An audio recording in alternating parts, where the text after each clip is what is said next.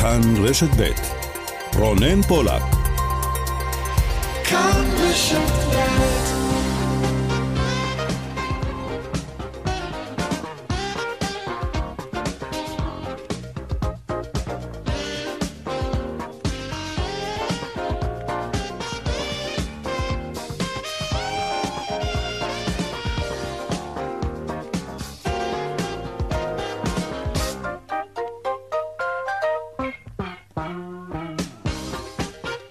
עכשיו ארבע ועוד חמש דקות, צבע הכסף, התוכנית הכלכלית שלנו כאן ברשת ב'. שלום לכם ותודה שאתם איתנו גם היום, יום רביעי. בצוות עמית שניידר ושמעון דוקרקר, טכנאי השידור הוא אמיר שמואלי, אני רונן פולק, המייל שלנו, אתם כבר יודעים, כסף כרוכית כאן נקודה או אר ג'י נקודה איי אל, אנחנו מיד מתחילים.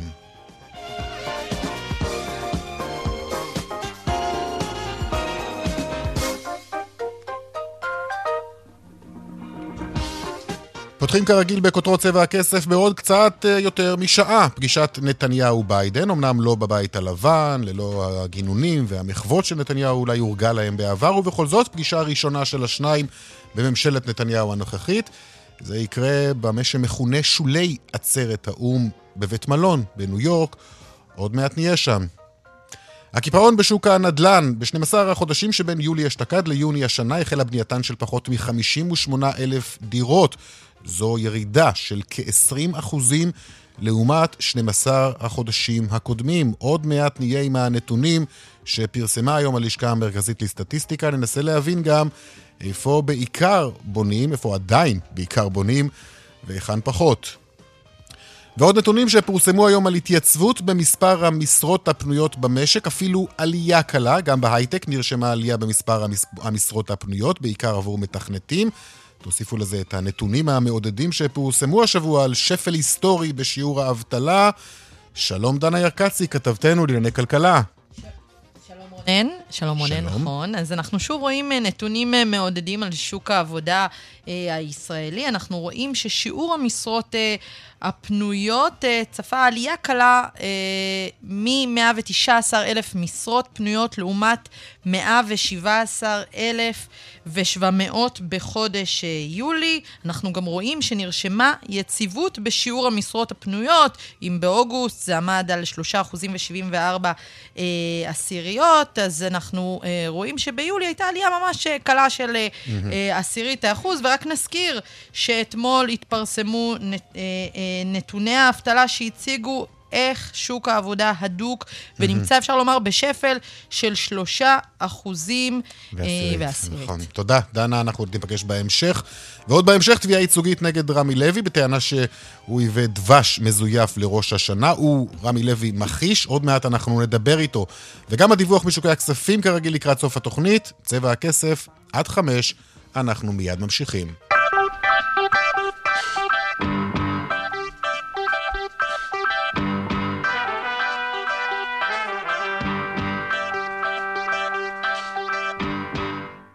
פותחים בביקורו של ראש הממשלה בארצות הברית, והפגישה מתוכננת לו בעוד קצת יותר משעה עם נשיא ארצות הברית ביידן. זה לא היה קל עבור נתניהו להגיע לרגע הזה ולמעמד הזה של הפגישה. למעשה זה לקח יותר משמונה חודשים. וגם אז מדובר בפגישה לא בבית הלבן, אלא בשולי עצרת האום. שלום לך סולימן מסוודק, כתבנו הנלווה לפמליית ראש הממשלה לארצות הברית. שלום סולימן. שלום, שלום, ערב טוב לכם, בוקר טוב כאן מניו יורק. בוקר טוב לכם. כן, אז מה קורה שם? מה מלוח הזמנים?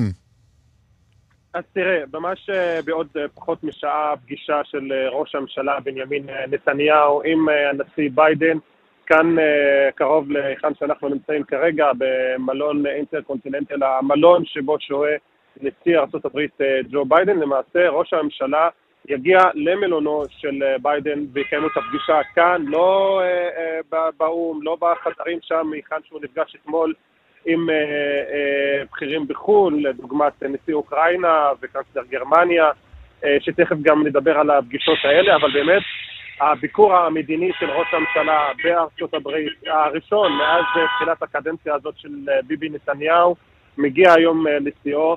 עם הפגישה הזאת של ביידן, פגישה קודם כל עם שתי הפמליות של שני הבכירים, ואז כל אחד בארבע עיניים, ואנחנו רואים כאן, אם קצת רונן, קצת תשאר לכם מה אנחנו רואים. ואנחנו בעיקר שומעים את הרחובות הסוענים של ניו יורק, זה קורה בכל שנה בעצרת האו"ם, השנה נדמה לי קצת יותר אפילו, נכון? הרחובות הסוענים של ניו יורק היום עוד יותר, במיוחד כשאתה מדבר על עצרת האו"ם, הרחובות כאן באמת סוענים, חסימות, הרבה כאן משטרה, משטרת ניו יורק, אן וואי פי די, שבאמת ממלאת כאן את הרחובות, במיוחד באזור הזה. זה כאב ראש מאוד גדול עבור המשטרה שם, שהרי כמעט כל, אתה יודע, המנהיגים של כל כך הרבה מדינות בעולם נמצאים, וצריך להבטיח כל אחד ולהעביר אחד ממקום למקום, זה בהחלט משימה לא פשוטה עבורם, ויש גם את המפגינים. נכון, אז תראה, אגב, גם נגיד מילה טובה, האמת שהשגרירות כאן בארצות הברית וגם אנשי הקונסוליה דואגים כאן לכתבים, מלווים אותם ממקום למקום, עוזרים להם מההבטחה עם משטרת ניו יורק, וזה מורגש כאן. המפגינים, אני מודה שאת המפגינים היחידים שראיתי כאן בדרך עד לכאן, היו דווקא חרדים מנטורי קרתא, שהחזיקו שלטים באנגלית שנתניהו לא מייצג את מדינת היהודים, אלא את מדינת הציונים. זה קורה כל שנה. אני מניח שמטעמי ההבטחה, המפגינים נגד הרפורמה המשפטית לא התקרבו יותר מדי, המשטרה לא נתנה להם להתקרב, אבל אנחנו גם נגיע אליהם ונשמע את הקולות שלהם בכל מקרה. אז כפי שאמרנו, על הסדר היום, רונן, של הפגישה הזאת, כמובן, נושא הנורמליזציה עם סעודיה, אולי נתניהו ישמח לשמוע בצורה כלשהי מביידן, וגם ביידן אולי ישמח לתת בצורה, כי בכל זאת גם לביידן יש פוליטיקה משלו, ובקרוב יש בחירות בארצות הברית, גם בצורה שאולי אזרחי ישראל יזכו לשמוע, וזה נושא הפטור מוויזה לארצות הברית. בנושא הפלסטיני אני לא חושב שנשמע משהו שונה ממה שביידן אמר, שתי המדינות, שני העמים, זה המדיניות של... של הממשל האמריקני, וזה אני מניח שאנחנו נשמע בפנים. כן, טוב. אה, כמה זמן הוא קצבה לפגישה הזאת? וזה עוד לפני שאומרים לכם שהיא התארכה מעבר למתוכנן? תראה, אה, להבנתי פחות או יותר שעה, אבל באמת אה, אי אפשר לדעת, ואתה כבר, הנה, כתב אה, מדיני העברכה עוד אין מנוסה בדברים האלה. אני כבר מניח את ההודעה הזאת שהיא אה, מתקיימת מעבר למתוכנן אה, תצא אבל, ויש כאן אבל גדול, אה, יש כאן נקודה. אחרי הפגישה הזאת, אה, רונן, למעשה, נשיא ארצות הברית ג'ו ביידן צפוי לנסוע לוושינגטון, לבית הלבן, כדי לפגוש את נשיא אוקראינה וולודימיר זלנסקי, שנתניהו פגש אותו אתמול בעצרת האו"ם, כך שלביידן מניח שלא יהיה יותר מדי זמן לתמרן בפגישה עם נתניהו, אבל עדיין פגישה מאוד חשובה עם ביידן, צריך להגיד, פגישה ראשונה, שלא מתקיימת בית הלבן, אלא בשולי עצרת האו"ם. אוקיי, אנחנו נמשיך ונתעדכן כמובן גם באמצעותך, סולימן מסוודק שם עם פמליית ראש הממשלה בניו יורק, תודה רבה לך, ובהצלחה, עוד מעט הפגישה כאמור, תודה סולימן, תודה רבה. להתראות. טוב, עכשיו, כלכלה, נדל"ן, לנתונים נוספים שמתפרסמים היום, ומצביעים למעשה על הקיפאון העמוק בשוק הנדל"ן, שלום דנה ירקצי, שוב שלום לך דנה ירקצי, כתבת לענייני כלכלה, שלום רונן. ואת עם הנתונים שמפרסמת היום הלשכה המרכזית לסטטיסטיקה על מספר התחלות הבנייה. נכון. ב-שנים עשר החודשים האחרונים. איך אנחנו נדע מה קורה בשוק, בענף הבנייה, אם לא אה, נבדוק מה קורה עם התחלות הבנייה, מה יהיה פה בשנים הבאות, mm-hmm. כמה דירות, מה ההיצע שיהיה פה, ואנחנו רואים שהתחלות הבנייה ברבעון השני של שנת אלפיים עשרים ושלוש ירדו ל-שלושה עשר אלף מאתיים תשעים יחידות דיור, מ-ארבעה עשר אלף שש מאות ארבעים וחמש יחידות דיור ברבעון הראשון של שנת אלפיים עשרים ושלוש, מדובר בירידה של כמעט תשעה אחוזים וחצי, ומדובר בירידה של עשרים ושבעה אחוזים וחצי מהרבעון השני של שנת אלפיים עשרים ושתיים.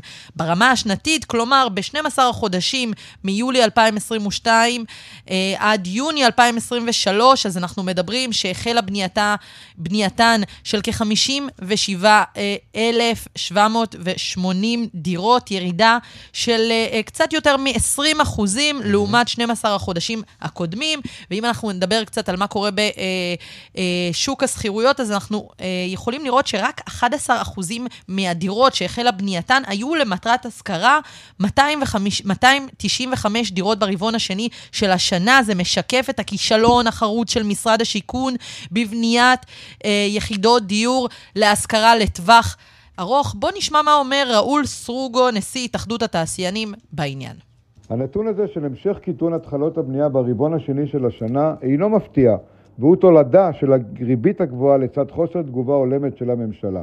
הממשלה חייבת להגיב למגמה, למשל צעד חיוני הכרחי שישפיע מיידית על שוק הדיור, הוא הפחתת מס הרכישה למשקיעים, שיוביל לגידול בהיצע הדירות להשכרה, שיבלום את עליית שכר הדירה, לגידול בהתחלות הבנייה והכנסות המדינה ממיסים. המשך המגמה של קיטון בהיצע הדיור ללא התערבות ממשלתית, יוביל באופן ודאי להמשך הזינוק במחירי הדירות בטווח של החודשים הקרובים. איפה אפשר לראות, דנה, עדיין חלוקה לערים אולי? כן, אז אנחנו רואים שהיישובים שבהם החלה בנייתם של יותר מאלפיים דירות במהלך שנים עשר החודשים האחרונים, היו תל אביב, ירושלים, בת ים וראשון לציון. אלו הערים עם, עם קצב הבנייה הגבוה ביותר, שוב מתרכז באזור המרכז, ואנחנו רואים שגם בירושלים. אוקיי, דנה, את נשארת איתנו, ואנחנו אומרים עכשיו שלום לך, רועד אנוס, לשעבר יושב ראש לשכת שמאי המקרקעין. שלום. היי, שלום, שלום חברים. טוב, בוא תסביר לנו מה אנחנו בעצם רואים פה. הבנייה למגורים בירידה של ממש, גם הבנייה להשכרה. הקבלנים מתקשים בגלל הריבית הגבוהה והם בונים פחות, אבל מצד שני, הרי הביקוש לדירות, תקן אותי אם אני טועה, הוא לא נעלם, האוכלוסייה עדיין גדלה, וזוגות צעירים עדיין צריכים דירה לגור בה. כן, אבל הם היום משאים רכישות, ולכן אנחנו רואים את העליות בשוק הסחירות. למעשה אנשים אומרים, טוב, נמשיך לגור בסחירות, כי המחירים אמורים לרדת עכשיו אה, עקב העלאות הריבית, אנשים אה, יתחילו לשחרר דירות לשוק, זה גם נהיה מוצר שהוא פחות אטרקטיבי, אז אה, אולי יקנו פחות, ואז אולי כתוצאה מזה המחירים ירדו. זאת אומרת, הביקושים קיימים, הביקושים הם מה שנקרא כבושים, אנשים חלקם יושבים על הגדר, חלקם אה, אחר... אה, מחפש כרגע את הפתרונות בשוק השכירות, ואין אין, אין, אין איזה משהו שאמור לשנות את זה. אנחנו רואים איך השוק מתקן את עצמו בדרך ה, דרך היזמים, הקבלנים, שהיום מתחילים לבנות פחות. על מנת, הם, הם באמת, הם עושים את זה כתוצאה מהעובדה שהריבית עושה בהם שמות, אבל אה, אה, בסופו של דבר זה אמור לייצר איזשהו איזון מול אותם ביקושים שנעצרו. אנחנו יודעים שהקבלנים, הנה שמענו את אה, ראול סרוגו, אה, דורשים ממשרד האוצר שיבנה להם סל של הטבות, ובכלל שמענו אותו מדבר על הורדת אה, מס הרכישה, זה גם חלק מהצעדים שהם אה, לוחצים על משרד האוצר ושר האוצר בימים האחרונים, מס לא יציב, כל פעם עולה ויורד. יש לזה בכלל התכנות לכזה דבר? ברמה הפופוליסטית לא, כי בסופו של דבר משקיעי הנדל"ן הם אנשים עם כסף, ולכן צריך הרי לקנוס אותם. זה שהם מקיימים את שוק השכירות זה לא מעניין אף אחד, אבל ברור שאם היית מוריד את מס הרכישה, שזאת בעצם לא הטבה לקבלנים, אלא הטבה ללקוחות שלהם, היית גורם לזה שאולי חלקם, חלק מהאנשים היו חוזרים לשוק. אני חושב אגב שהצעד הזה שבעבר הוכיח את עצמו כצעד שמלבה ביקושים, היום הוא כבר לא כל כך יהיה כזה, כי ההשקעה בנדלן היום היא לא כזאת אטרקטיבית ביחס למה שאתה מקבל על אותו כסף בבנק. Mm-hmm. זאת אומרת, יכול להיות שהצעד הזה היום הוא דווקא יביא באמת אולי לאיזשהו גידול מסוים בהתחלות הבנייה, אולי, אולי יזמים יגידו לעצמם, כדאי כן להתחיל לבנות, כי הנה החזירו לשוק חלק מהאנשים שדיכאו את הביקוש שלהם. תגיד, רועד, כן, רצית להוסיף עוד משהו? רציתי להוסיף שבעניין הזה, כשאתה מסתכל על היזמים והקבלנים, כן. המשמעות של הירידה הזאת בהתחלות הבנייה היא, היא שבעוד שנתיים לערך, אז אנחנו נראה עוד קפיצה. זאת אומרת, עוד, עוד מחסור ועוד קפיצה שתגיע. אהה, הקבלת... בגלל שמה שמתחיל להיבנות היום לוקח לזה מן הסתם את התקופה בין, של בין, עד גמר בנייה. אז רגע, אבל יש גם, את, יש גם את הנתונים של גמר בנייה שאנחנו רואים היום, נכון? כן, יש את הנתונים של גמר בנייה, הם, לא, יש את הנתונים של הוצאת היתרי בנייה, והם דווקא עלו ב-עשרים אחוז, אבל אני מזכיר ש, שהיתר כזה אתה יכול להשתמש בו במשך שלוש שנים. Mm-hmm. אתה לא חייב, הוצאת את ההיתר, היית בתהליך והוצאת את ההיתר, זה, זה גם תהליך שלוקח זמן ורצוי לעשות אותו, אבל אחרי זה יש לך זמן עד שאתה מתחיל לבנות. זאת אומרת, זה שיש יותר, זה לא אומר שיוצאים לדרך. אוהד, יש סכנה של ממש, כפי שאתה רואה, לחברות בנייה? בהחלט. זה, המפתח הוא בידי הבנקים. הבנקים היום נותנים להם איזשהו מרווח נשימה, ובגלל זה אנחנו לא רואים מרידות מחירים. נהפוך, אנחנו רואים שקבלנים אומרים לך, תקשיב, אנחנו לוקחים על עצמנו היום את, ה, את העליית הריבית שלך, כי בוא תשלם לנו רק עשרים אחוז, ואת היתרה תשלם לנו בסוף. Mm-hmm. כן? זה רק איומים? זה רק איומים שאנחנו הולכים לקראת קריסה? או שהם עדיין נהנים מהעודפי השומן של הרווחים שעשו בשנת אלפיים עשרים ואחת? יפה, אז זה חלק מה, מהיזמים, אבל יש בשוק הנדל"ן המון יזמים קטנים, ואין לי ספק ש, שאנחנו כבר ראינו גידול בכמות פשיטות הרגל אצלהם, ואני מניח שהמגמה הזאת עוד תתרחב ככל שהריבית תישאר גבוהה. טוב, לסיום. לשרת חוב זה לא פשוט. אני רוצה לשאול אותך לסיום, אתה יודע, בסופו של דבר יושבים המאזינים ורוצים לדעת מה יהיה עם המחירים. כי אנחנו כבר ראינו ניצוצות של ירידות מחירים בחודשים האחרונים.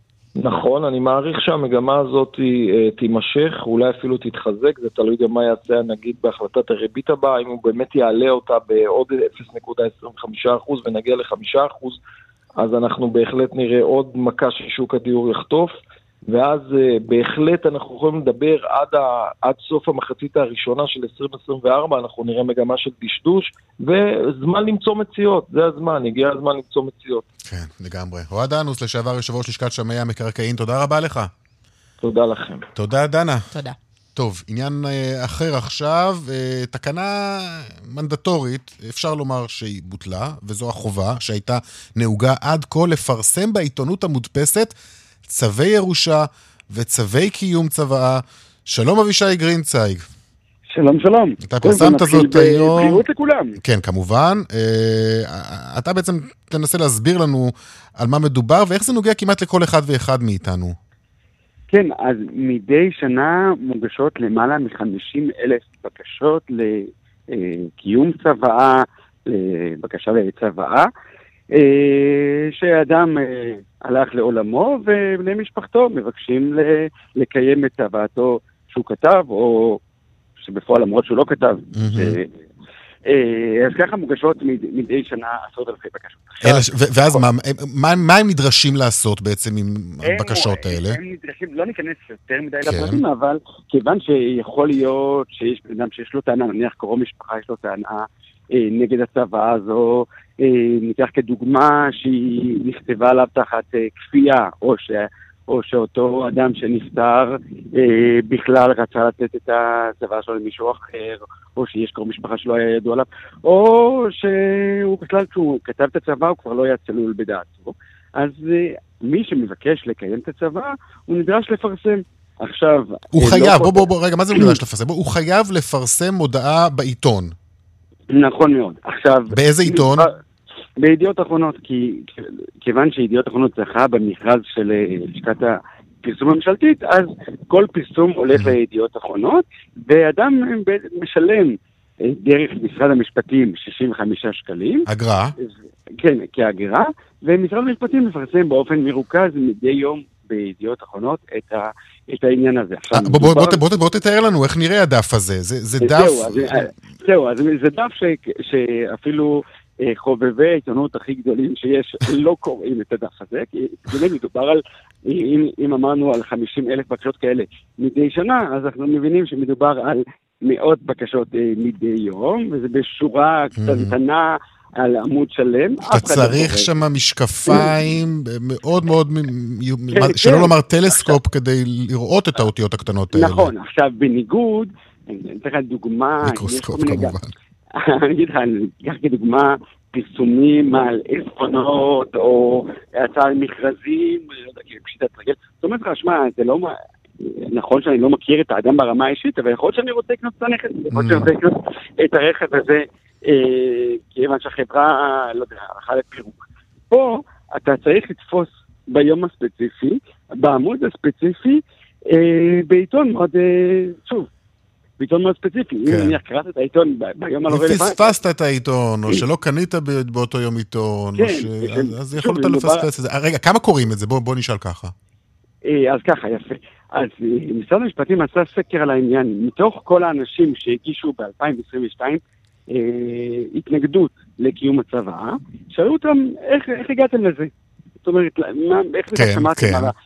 ואז רק שלושה אחוזים מתוך מגישי ההתנגדות, הם קראו בעיתון. כלומר, תשעים ושבעה אחוזים לא שמעו על זה, הרוב המוחלט שמעו דרך מי שהגיש לבקשה. אוקיי, וכך משרד המשפטים הגיע למסקנה שאולי ההוצאה הזאת היא קצת מיותרת וכדאי לחסוך אותה. נכון, ואני אגיד לך, אבל מה עומד פה מאחורי הקלעים? יש פה נקודה שלכולם ברור, זה ממש, תדבר עם אנשי המקצוע, הם לא... לא יסדירו את זה. Mm-hmm. יש פה איזשהו מנגנון שהוא ארוך שנים, שמשרד משפטים, משרד האוצר, למעשה המדינה מצאה דרך לפרנס ולסייע לעיתונות הכתובה, באמצעות כל מיני אגרות. זאת אומרת, אנחנו רואים, זה לא רק בענייני ירושות, זה גם בעניינים נוספים, ויש חובה מנדטורית לפרסם ב- בעיתונות, גם נניח הסדרי פשרה בתורנות ייצוגיות, זאת אומרת שמי שרוצה להסתכל על זה, הוא לא חייב לקרוא את זה דווקא בעיתונות הכתובה, ברור שלא, שם אתה מחפש באופן עקרוני. אבל ככה המדינה למעשה מסייעת לעיתונות, נניח פה, אם אנחנו מדברים על חמישים אלף בקשות בשנה, לכל פרסום כזה עולה שישים וחמישה שקלים, אז מדובר על כמה מיליוני שקלים מדי שנה. כן, נכון, זה לא מעט כסף בהחלט, אני מניח שבעיתונות האחרונות מן הסתם לא אהבו זאת. כן, אז הם, הם ביאו הסתייגות מה, מה, מהעניין הזה, וטענו כל מיני טענות שיש בהם מן השעשוע, אבל אתה יודע, כן. אף אחד לא רוצה להפסיד מיליוני שקלים, אבל כאמור, משרד המשפטים החליט. זו ההחלטה. החובה הזו בוטלה. אבישי גרינצייג, תודה רבה לך. תודה, תודה. להתראות. בוא נראה מה קורה בכבישים.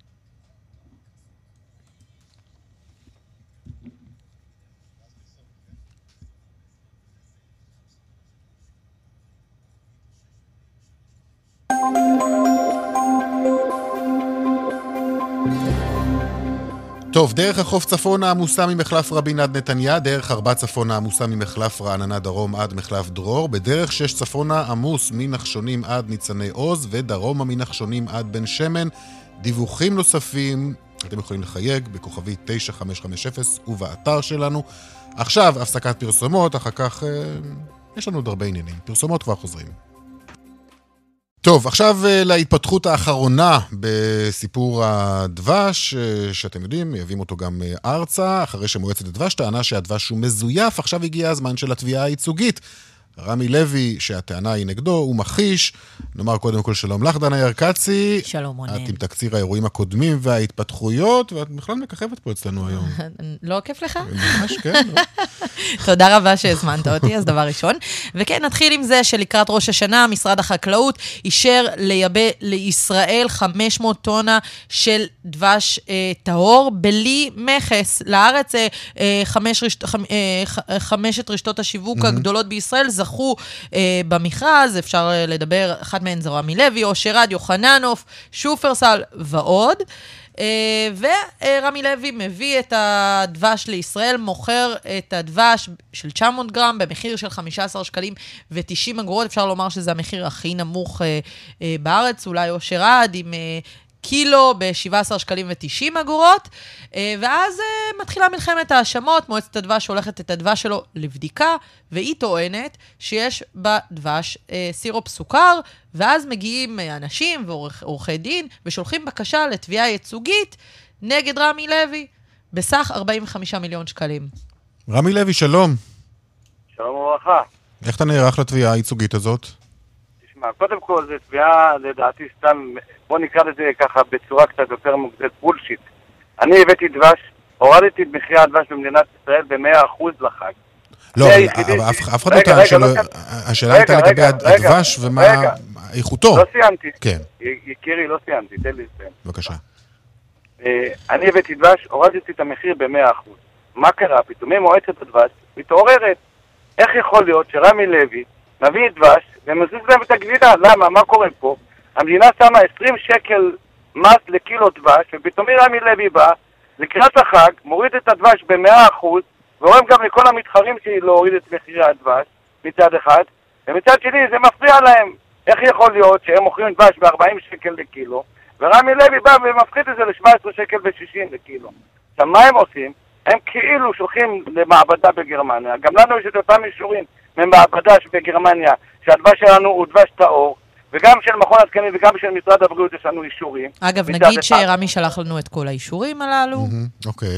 יש לנו את כל האישורים. עכשיו, מה כואב להם הלב?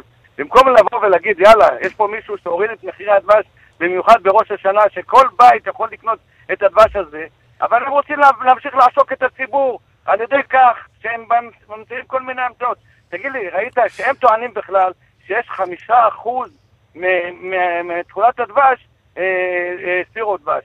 ראית שמישהו רוצה לזייף דבש, דם חמישה אחוז? מה זה חמישה אחוז? זה שישים אגורות פחות. זה נראה לך הגיוני מצד אחד. מצד שני הם טוענים... רגע, אז בוא ת... מה יש בדבש הזה? לך לרשימת הרכיבים. יש את הרכיבים בדיוק מה שיש בכל דבש. בכל דבש? אני ראיתי דבש טהור. בכל דבש יש חמישה אחוז פסיקות. כתוב מאה אחוז דבש טהור. נכון, ויש שם את הרכיבים.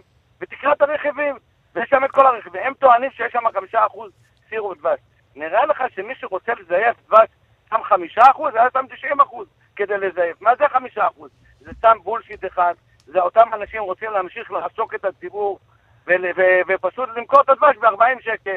אנחנו נעשה את הכל כדי להוריד את יוקר המחיה ולבוא לקראת הציבור שלנו, ואני אומר לך... אתה מדבר על החקלאות הישראלית, על התעשייה הישראלית בסופו של דבר גם. אדוני, בחקלאות הישראלית מי שצריך לתמוך בה זה המדינה ולא הצרכן. היום מי שתומך בה זה אותו מסכן צרכן שצריך לשלם ארבעים שח לקילו דבש במקום עשרים, בגלל שיש עשרים שקל מס, עשרים שקל מס לקילו דבש, ולמעשה מי משלם את זה. והאבסורד שכל היצרנים של הדבש הגדולים פה הם מעצמם מייבים, והם מקבלים פטור ממכס, והם מוכרים את זה כאילו, כאילו יש בזה מכס. אנחנו באנו ועוזזנו להם את העניין, והורדנו את המחיר במדינת ישראל, והם מתחילים להמציא עלי המצאות. הרי לבוא לעשות צביעה ייצוגית, זה בשנייה אני יכול לעשות צביעה ייצוגית לכל אחד ואחד. הרי כל הדברים האלה אנחנו יודעים מי עומד מאחורי כל הקטע הזה. זה אותם אנשים שמפריע להם, שהורדתי את מחירי הדבש, והם רוצים להמשיך למכור את הדבש ב-ארבעים שקל. אני אומר שהמדינה צריכה לתמוך בחקלאים, ואם החקלאים האלה צריכים תמיכה, שיתמכו בהם. אוקיי, מה שאתה אומר, הדבש שלי הוא דבש מיובא, דבש, זה יווני, נכון הדבש? כן, מיוון. כן, דבש טהור לגמרי. שלחתי לך את כל מה שיש שם. מופיע שיש חמישה אחוז פסיקוז, לא, שאני מדענית מזון. לא, מופיע הקליקוז, חבר'ה, הקליקוז הזה שמופיע זה מתוך הדבש עצמו. זה לא סירוב דבש. אני מבינה? זה מהדבש, אז אם תסתכלי בכל דבש, יש את הקליקוז הזה. זה לא סוכר ששמנו אותו, או שהוסיפו המפעל. כל הקטע הזה שמסביב להאשים אותי, שחס וחלילה אנחנו מוכרים דבש מזויף. נראה לך, אני כחברה ביצורית, ציבורית, תבוא יביא דבש מזויף. תגיד, כמה קנו, כמה קנו את הדבש הזה? לשמחתי, קנו את הכל, מה? ועכשיו יש לנו... קנו הכל? בטח. כמה יחידות זה? מכרנו תשעים אלף יחידות, עכשיו יש לנו עוד שישים אלף בדרך, וגם אותם אנחנו נמכור, ואני רוצה להגיד לך דבר, אנחנו נחולנו מהפך, ונמשיך לחולל מהפך לבוא לקראת הצרכנים שלנו. וכל מועצת הדבש, אם זה מפריע להם, שילכו למדינה, שהמדינה תתמוך בהם.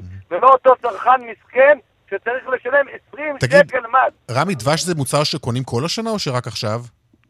קודם כל, קונים כל השנה, ועכשיו יש חורף, גם בחורף קונים יותר, בקיץ קונים פחות, אבל בראש השנה, כמעט ארבעים אחוז מצריכת הדבש נמכר בדבש. והמחיר הזה הוא יהיה המחיר גם בהמשך השנה? אם יורידו לי את המכסים, בטח. איזה שאלה, הם נתנו... אה, נכון, יש לכם הגבלה, נכון, נכון. עכשיו, יותר מזה, הם טוענים שכאילו הוצאתי את יד מרדכי, קודם כל דבש יד מרדכי. לא הוצאתי את דבש יד מרדכי, המחיר שלו היה גבוה, יש חלק עדיין על המדף. מה המחיר של יד מרדכי? החלטתי לא לקנות, החלטתי לא לקנות את הדבש כרגע, ויש את הדבש, לא שאני לא קונה, לא שאני לא עובד איתם חד וחד. מה המחיר של יד מרדכי? בסביבות שלושים ומשהו שקל לקילו. שלושים ומשהו שקל לקילו. כן, אני לא יודע את המחיר המדויק, אנחנו פשוט מאוד... ובגלל שהם דרשו העלאות מחיר, אתה הורדת אותם מהמדף. בגלל שכן, שהם לא רצו לעשות לי מבצעים לחג, לא הורדתי אותם, לא קניתי מהם פשוט, זהו. אגב, צריך להגיד שיד מרדכי בכל פעם מעלה מחיר, ממש בלי בושה זה... ואפשר להגיד גם שיד מרדכי הוא בעצמו מייבא את הדבש, הוא בעצמו גם ממלא דבש. אוקיי, טוב, מכיוון שהם לא כאן כדי להגיב אז אנחנו לא נתייחס. לא, לא, אני אומר לך, אני לא בא נגד יד מרדכי בכלל בקטע הזה. הם טוענים שכאילו אני הוצאתי את יד מרדכי כדי להרוויח על הדבש שאני מייבא יותר. רמי לוי, לסיום אני... רגע, רגע, אני רוצה להוכיח לכולם שהדבש יד מרדכי אני מרוויח גם באחוזים וגם בכסף יותר, מאשר על אותו דבש, אני מכרתי לחג במחיר שבסופו של דבר, בוא נגיד, עזרתי לכל עם ישראל. לסיום אני רוצה לשאול אותך עוד מעט, מה זה עוד מעט? יש לו קצת זמן, אבל החגים, אתה יודע, בסופו של דבר הסתיימו, ומה אז? ואז נראה את המחירים עולים? עזוב את הדבש עכשיו, דבר על הכל. לא, לא, אין עלייה של מחירים, מה שכן, אותם מבצעים שעשינו מבצעים מעמיקים לחגים, נחליף אותם במבצעים אחרים. תגיד, רמי, יש מישהו שכבר פנה אליך בבקשה להעלאת מחירים, ספקים? לא, עדיין אף אחד לא פנה אליה, והאמת שכמה שפחות נדבר על זה, לא ניתן להם לגיטימציה לדבר על זה. זה גם נכון. אוקיי, רמי לוי, תודה רבה לך. תודה רבה. אני רוצה קודם כל לאחל לכל עם ישראל שיהיה חג שמח, ושעם ישראל יהיה מאוחד. בהחלט. חג שמח. חג שמח, תודה, להתראות. תודה רבה. טוב, דנה, תודה לך. תודה רבה לכם. אנחנו חוזרים גם היום למבצע הנחות של התאחדות בתי המלון. אתמול ניסינו להיכנס לאתר המבצעים, אבל לא הצלחנו, כי האתר פשוט קרס. בואו ננסה לראות מה קורה עם זה היום. אופר חלפון, שלום. שלום רונן, כן. טוב, אתמול דיברנו כאן עם יעל דניאלי, מנכ"לית התאחדות בתי המלון, והיא אמרה לנו גם שהמבצע יימשך בשל התקלות האלו. מה קורה עם זה היום, אגב? אז תראה, הם אומרים בעצם שהאתר עובד. אני ככה ניסיתי גם היום, במהלך היום להיכנס, לנסות להפעיל את האתר הזה, קצת היה לי קשה, יכול להיות שיש כאלה שהצליחו. האתר היום, לעומת אתמול, היום עוד איכשהו אפשר היה לטעון את, ה, את העמוד באתר האינטרנט, אבל לפי מה שהם אומרים לנו, מדובר על מספר, מספר צי של הזמנות שבוצעו ביממה הראשונה, בעצם מדברים על למעלה מ-שנים עשר אלף לינות באותם מחירי מבצע. הם בעצם גם אומרים לה, הם אומרים בעצם, הם מוצאים את הצרכנים, תתקשו למוקדי ההזמנות של בתי המלון, וגם שם תוכלו לקבל את אותו... אגב, זה חשוב לומר זאת, הם אומרים תתקשרו למוקדי ההזמנות, כי אם אתה נכנס לאתר, אז אתה לא רואה את ההנחות האלו. אם אתה נכנס לאתר של של של הרשתות, של רשתות בתי המלון, אתה לא רואה, אתה לא תראה את ההנחה, משום שהם, גם אנחנו כשדיברנו עם בתי מלון, שבעצם כשרצינו לבקש את ההנחה, הם אמרו לא, זה דרך התאחדות בתי המלון, ולכן צריך להיכנס, צריך להיכנס דרך האתר שממש נבנה לצורך זה, כן, בדיוק. אבל כמו שאנחנו רואים, האתר לא עומד בעומס, ואנשים באמת משתמשים ורוצים, רק מראה באמת את הצורך של, אתה יודע, את הצורך שלנו, של הישראלים, שרוצים לצאת לנופש בישראל, רוצים לצאת למקומות האהובים שאנחנו רוצים להיות שם לבלות שם, אבל המחירים הגבוהים לא מאפשרים לנו את זה, ואתה יודע, זה איזושהי מבצע יזום כזה שקורה עכשיו, וכולם עטים עליו, כולם עטים עליו, ואתה יודע, אנחנו רואים שהמחירים עדיין, הם לא... נכון, לגמרי, וצריך... הם עדיין גבוהים. נכון, וצריך באמת לעשות את כל הבדיקות ואת כל ההשוואות, לוודא שההנחה היא באמת הנחה, ותשבו גם מול האתר של המלון שאותו אתם רוצים להזמין, ובכלל נאמר שאנחנו נשמח למחירים שפויים יותר, אופר, נדמה לי, לאורך כל השנה, ולא רק בימים כאלה ואחרים. אתה יודע, אני... סתם, בנימה אישית, רונן, אני מתשאר. זה מרגיש כאילו, אתה יודע, אנחנו כאילו הצרכן הישראלי, וזה סוג של עדר. עכשיו אז קורה איזה משהו, וכולם עשים על זה כמו איזה עדר, ויש מבצע, אני לא חושב שזה צריך להיות ככה. בסופו של דבר, צריך איזשהו ניהול נכון של מחירים, כדי שאנשים, שאנשים בעלי פרנסה שונה, יכולים, יוכלו להזמין בעצם את, ה, את החדרים האלה, חדר בבית מלון. בהחלט, כן. חופשה זה לא מותרות, כבר מזמן למדנו את זה, ו- ואם בתי המלון רוצים אותנו כאורחים שלהם, כאן בישראל ולא בחול, אז כדאי שיהיו גם קצת יותר אטרקטיביים, ודאי מבחינת המחיר, שזה אולי הדבר החשוב ביותר בבחירתנו את החופשה. אה, אופר, תודה. אני לא יכול שלא להתעלם מהרעש סביבך, אז בוא תסביר לנו, אתה נמצא בהפגנה, נכון? כן, אני נמצא כרגע בהפגנה של מתנגדי המהפכה המשפטית מול שגרירות ארצות הברית ברחוב הירקון, חצי שעה לפני הפגישה בין הנשיא ביידן לבין ראש הממשלה נתניהו באום, בבניין האום. לא, לא בבניין האום, אפרופו, זה במלון אינטרקונטיננטל, הנה אפרופו שיחתנו על בתי מלון. אוקיי, במסגרת הכינוס האום השנתי. נכון. אז הם נמצאים פה מפגינים, מפגינים, לא בפעם הראשונה הם מפגינים כאן מול השגרירות, בעצם מבקשים, האמירה שלהם בעצם הם מבקשים לעשות הריץ, לעזור להם כל מה שקשור, להשאיר את ישראל דמוקרטית. עופר חלפון, תודה רבה לך. תודה. להתראות. אוקיי, עניין אחר לגמרי עכשיו. שנת אלפיים עשרים ושלוש מסתמנת כשנה לא רעה עבור המשקיעים בשוק ההון, לא רעה ודאי באופן יחסי לעומת השנה הקודמת, אלפיים עשרים ושתיים, שהייתה נוראית למשקיעים, אלא שעכשיו אם תרצו לממש רווחים, תיאלצו לשלם גם אה, מס? לא בטוח. שלום עורך הדין שחר נוח, מומחה למיסים ויועץ מס, במשרד אה, דורון, טיקוצקי, קנטור, גוטמן, נס, עמית, גרוס ושוט. מקווה שלא פספסתי אף אחד. שלום לך. שלום רונן. בואו נקדים ונאמר כי כולנו קודם כל מושקעים בדרך כזאת או אחרת בשוק ההון, נכון? אכן כן. רונן, בעת מימוש רווחים, mm-hmm. הבנקים מנקים מס במקור, מס בשיעור של עשרים וחמישה אחוז, ולא עורכים קיזוזי הפסדים משנים קודמות, או מאפיקים אחרים ברי קיזוז. ולכן קיימים נשומים אשר משלמים מס ביתר בגין הרווחים על השקעותיהם בבורסה. רונן, אבל לפני mm-hmm. שאתן מספר כללי אצבע והתייחס לאלו נשומים ייתכן ומגיע החזר מס, חשוב להבין ראשית מה קדם למה. לדוגמה, אם בשנת אלפיים עשרים ואחת היה רווח משוק ההון והפסד בשנת אלפיים עשרים ושתיים, לא ניתן לקזז את ההפסד שנוצר בשנת עשרים ושתיים כנגד הרווח משנת אלפיים עשרים. על רווח עתידי אתה לא יכול, רק לא, על מה שהיה.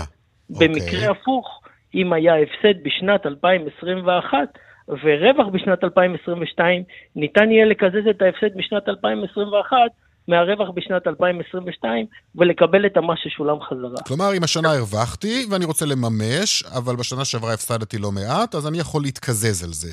מדויק. אבל מה אני צריך לעשות? איך אני עושה את זה? זה משהו שהבנק יעשה עבורי, או שאני צריך ממש... הבנקים לא עושים את זה עבורנו, וכדי לקבל את החזר המס, צריך להגיש דוח למס הכנסה. את ההחזר מס ניתן לקבל עד שש שנים לאחור. רגע, מה זאת אומרת הבנק לא יעשה עבורי? גם אם אני מושקע, אתה יודע, לא במניות שאני, שהבנק משקיע עבורי, גם במקרה כזה? לא, לגבי השנה השוטפת, קיזוז ההפסדים, ככל וקיימים הפסדים בתחילת שנה... אגב, כשאני אומר בנק, הכוונה היא לבנק כמובן, או לבית ההשקעות ש... בהחלט, בהחלט. בנק ובית השקעות זה אותו דבר. ככל וקיימים הפסדים בתחילת שנה, ולאחר מכן רווחים, הבנק דואג לבצע את קיזוז ההפסדים. אולם, אם נוצרו קודם רווחים ולאחר מכן הפסדים, הבנק לא מבצע את הקיזוז ועלולים לשלם מס ביתר. נניח שבתחילת שנה הרווחתי ארבעים אלף שח, ושילמתי מס במקור של עשרים וחמישה אחוז מהרווחים, כלומר עשרת אלפים שח, וכעת במחצית השנייה של השנה נוצרו לי הפסדים בסך של ארבעים אלף שקל או יותר, אני זכאי להגיש דוח למס הכנסה, ולקבל את החזר המס ששילמתי. גם עבור אותה שנה, אוקיי. אכן, באותה שנה. עכשיו, מה שחשוב גם להבין שהבנקים אינם מקזזים הפסדים משנים קודמות. הפסדים שהיו בשנים קודמות ממסחר בניירות ערך, ולא קיזזו מהרווחים באותם שנים, לא מועברים אוטומטית משנה לשנה על ידי הבנק או על ידי בית ההשקעות. כך שאם לא נקפיד לקזז את ההפסדים משנים קודמות... כמה שנים קודמות? כמה אחורה? אפשר לקזז... הפסדים ללא הגבלה, אבל את החזר המס ניתן להגיש עד שש שנים לאחור. שכירים ואנשים שאינם חייבים בהגשת דוח למס הכנסה, רשאים להגיש בקשות להחזרי מס עד שש שנים לאחור, ולקבל את החזר המס בצירוף ריבית והפרשי הצמדה.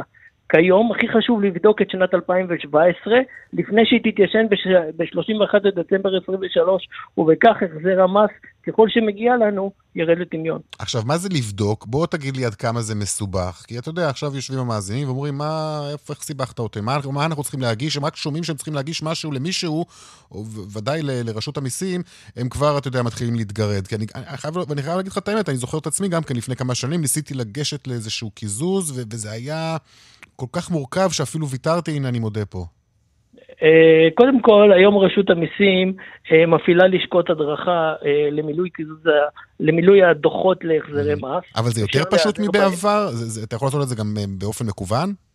אפשר בהחלט לעשות את זה גם באופן מקוון, אבל טרם הגשת הדוח חשוב לבחון את כל ההיבטים הכרוכים על מנת לנצל את מלוא ההטבות, לא רק בהקשר להחזר מס משוק ההון, ובשל מורכבות חוקי המס והרפורמות התכופות מומלץ להתייעץ עם איש מקצוע בעניין, כדי שיעזור ויסייע. אוקיי, עוד על זה שהצעת זהב למשקיעים לקראת סוף שנה, למרות שיש עוד כמה חודשים עד סוף השנה הכללית. אכן כן, במידה... ורכשתם נייר ערך בסוף שנה, וערכו ירד ונוצרו לכם הפסדים, יש לשקול לממש את ההפסד, ואף לרכוש את אותיון ירר חזרה במידה מאחוז פורים שהוא יעלה, וזאת על מנת שניתן יהיה לקבע את ההפסד ולקזז אותו בשנת המס כנגד רווחים אחרים. שכן כפי שאמרנו קודם, כל עוד אה, הפסדים לא מומשו, לא ניתן יהיה לקזז אותם. אוקיי, okay, טוב. אז הנה כמה עצות לא רעות בכלל. עורך הדין שחר נוח, מומחה למיסים ויועץ מס. תודה רבה לך.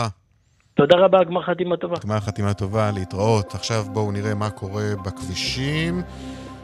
אז ככה, איילון צפונה, עמוס ממחלף חולון עד גלילות, דרומה מרוקח עד מחלף חולון, גאה צפונה עמוס ממחלף השיבה עד גבעת שמואל, דרך תל אביב, אשדוד עמוסה ממחלף השיבה עד גן רווה, דיווחים נוספים בכוכבי תשע חמש חמש אפס ובאתר שלנו.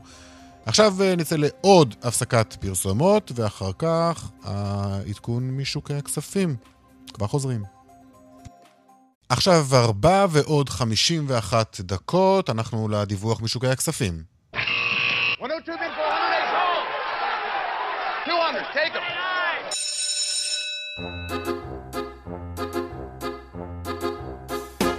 שלום אורי גרינפלד, האסטרטג הראשי של בית ההשקעות פסגות. שלום שלום. מה נשמע? גם אתה מתרגש לקראת הפגישה של נתניהו וביידן, או יותר נכון, האם שוקי הכספים מתרגשים? אנחנו יותר מתרגשים לקראת הפגישה של הפדרל ריזרב בארצות הברית הערב, ולראות ששוב הריבית לא תעלה, שזה חדשות סך הכל טובות בעיניים של השווקים, אם אכן זה מה שיקרה. אני חושב שזה יותר מרגש היום את המשקיעים. ומן הסתם גם להחלטה שתתקבל שם, תהיה השפעה להחלטה שתתקבל כאן אצלנו. מתי שם? בחודש, בשבועיים. בהחלט, זה כמובן לא הגורם היחיד שמשפיע, אבל זה בהחלט ההחלטות בארצות הברית משפיעות, ואפשר מסתכלים היום על הבורסה, אז אנחנו רואים עליות, גם תל אביב שלושים וחמש עולה באחוז, מאה עשרים וחמש עולה באחוז ורבע אפילו, בסך הכל המשקיעים אולי קצת אופטימיים גם לגבי הפד וגם לגבי בנק ישראל. צריך לזכור אבל שאנחנו מדברים על בנק ישראל, כמובן לדולר יש גם השפעה, מה שאין בארצות הברית, והיום אנחנו רואים את הדולר טיפה מתחזק ב-אפס נקודה אחת. זה לא משהו שאמור לשנות את ההחלטות של בנק ישראל, אבל כמובן שככל שהשקל ימשיך להיחלש, אז אי אפשר להגיד בישראל ש... הריבית כבר הגיעה לפי, מה שכן אפשר להגיד כנראה בארצות הברית. זה שלושה שקלים, שמונים ואחת אגורות, זה השער שנקבע היום. זה בערך, אנחנו נמצאים בסביבה הזאת כבר לפחות שבועיים שלושה, נכון? נכון, נכון, נע ונע סביב הרמה הזו, וראינו כבר בהחלטה הקודמת של בנק ישראל, זו לא רמה שגורמת לו לעלות ריבית, אבל אנחנו עד ההחלטה הבאה, כמובן עוד הכל יכול להשתנות. כן, מן הסתם. אוקיי, אה, טוב, אז נסתפק בכך. אה, אורי, גרין, אורי גרינפלד, האסטרטג הראשי של בית ההשקעות פסגות, תודה רבה לך, וערב טוב. תודה רבה. להתראות.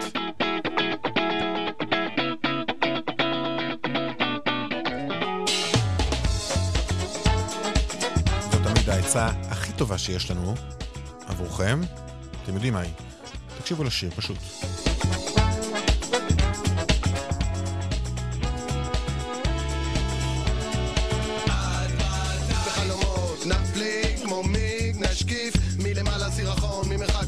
שהוא חמש דקות מכפר סבא נעצום עיניים למדרש מתחת לאף ונעמיד פנים שהכל סבבה דירה מהמגר נביאה לערוץ אחר נסיעה לחשוב על שחטות דרינק עם זיונים אטום אז מה עם השכן שלי דני אטום הייתי בהלוויה וגם הלכתי לבאבל אבל גדול עליי לשבור את מעגל הסרט נשלם המיסים אותנו לא דוחקים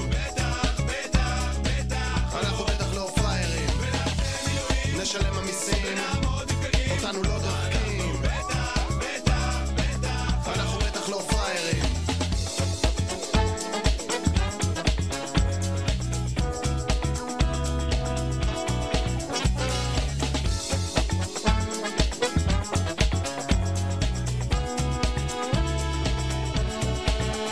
החברים אומרים מספיק, תפסיק להיות כבד ואני לא מתנגד, אבל המצב האבסורדי נסו לתפוס את הדוגמאות אם לא תצליחו חכו לי שם יש עוד צביל, מה משנה מירש את ג'ורדן קאטש או שקיל ואם פושט החש, שם יש מוקש מה משנה אם אני משלם בצ'ק קרדיט או קש ואם שבע מאות מים ואלפיים ארנונה בטח שאני משתתף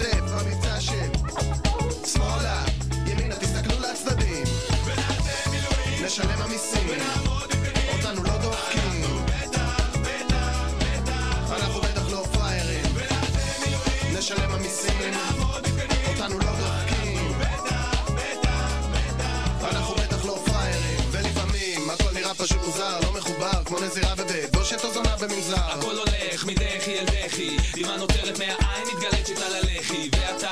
אני בוכה על הכל, בוכה על כך שיכול היה להיות פה גדול יכלה להיות הרמוניה בן, בן, כנסת השבת זה מסגר כן עם כנסייה הכל היה יכול להיות אחד במקום זה יש הרגשה של חיים בתחושה שכזה בלי להסתכל למציאות בפרצוף בלי להתקדם רק לנסות עצוב להתנתק לעשות הכל רק לא להידפק לעשות הכל רק לא להידפק נשלם המיסים, אותנו לא דופקים.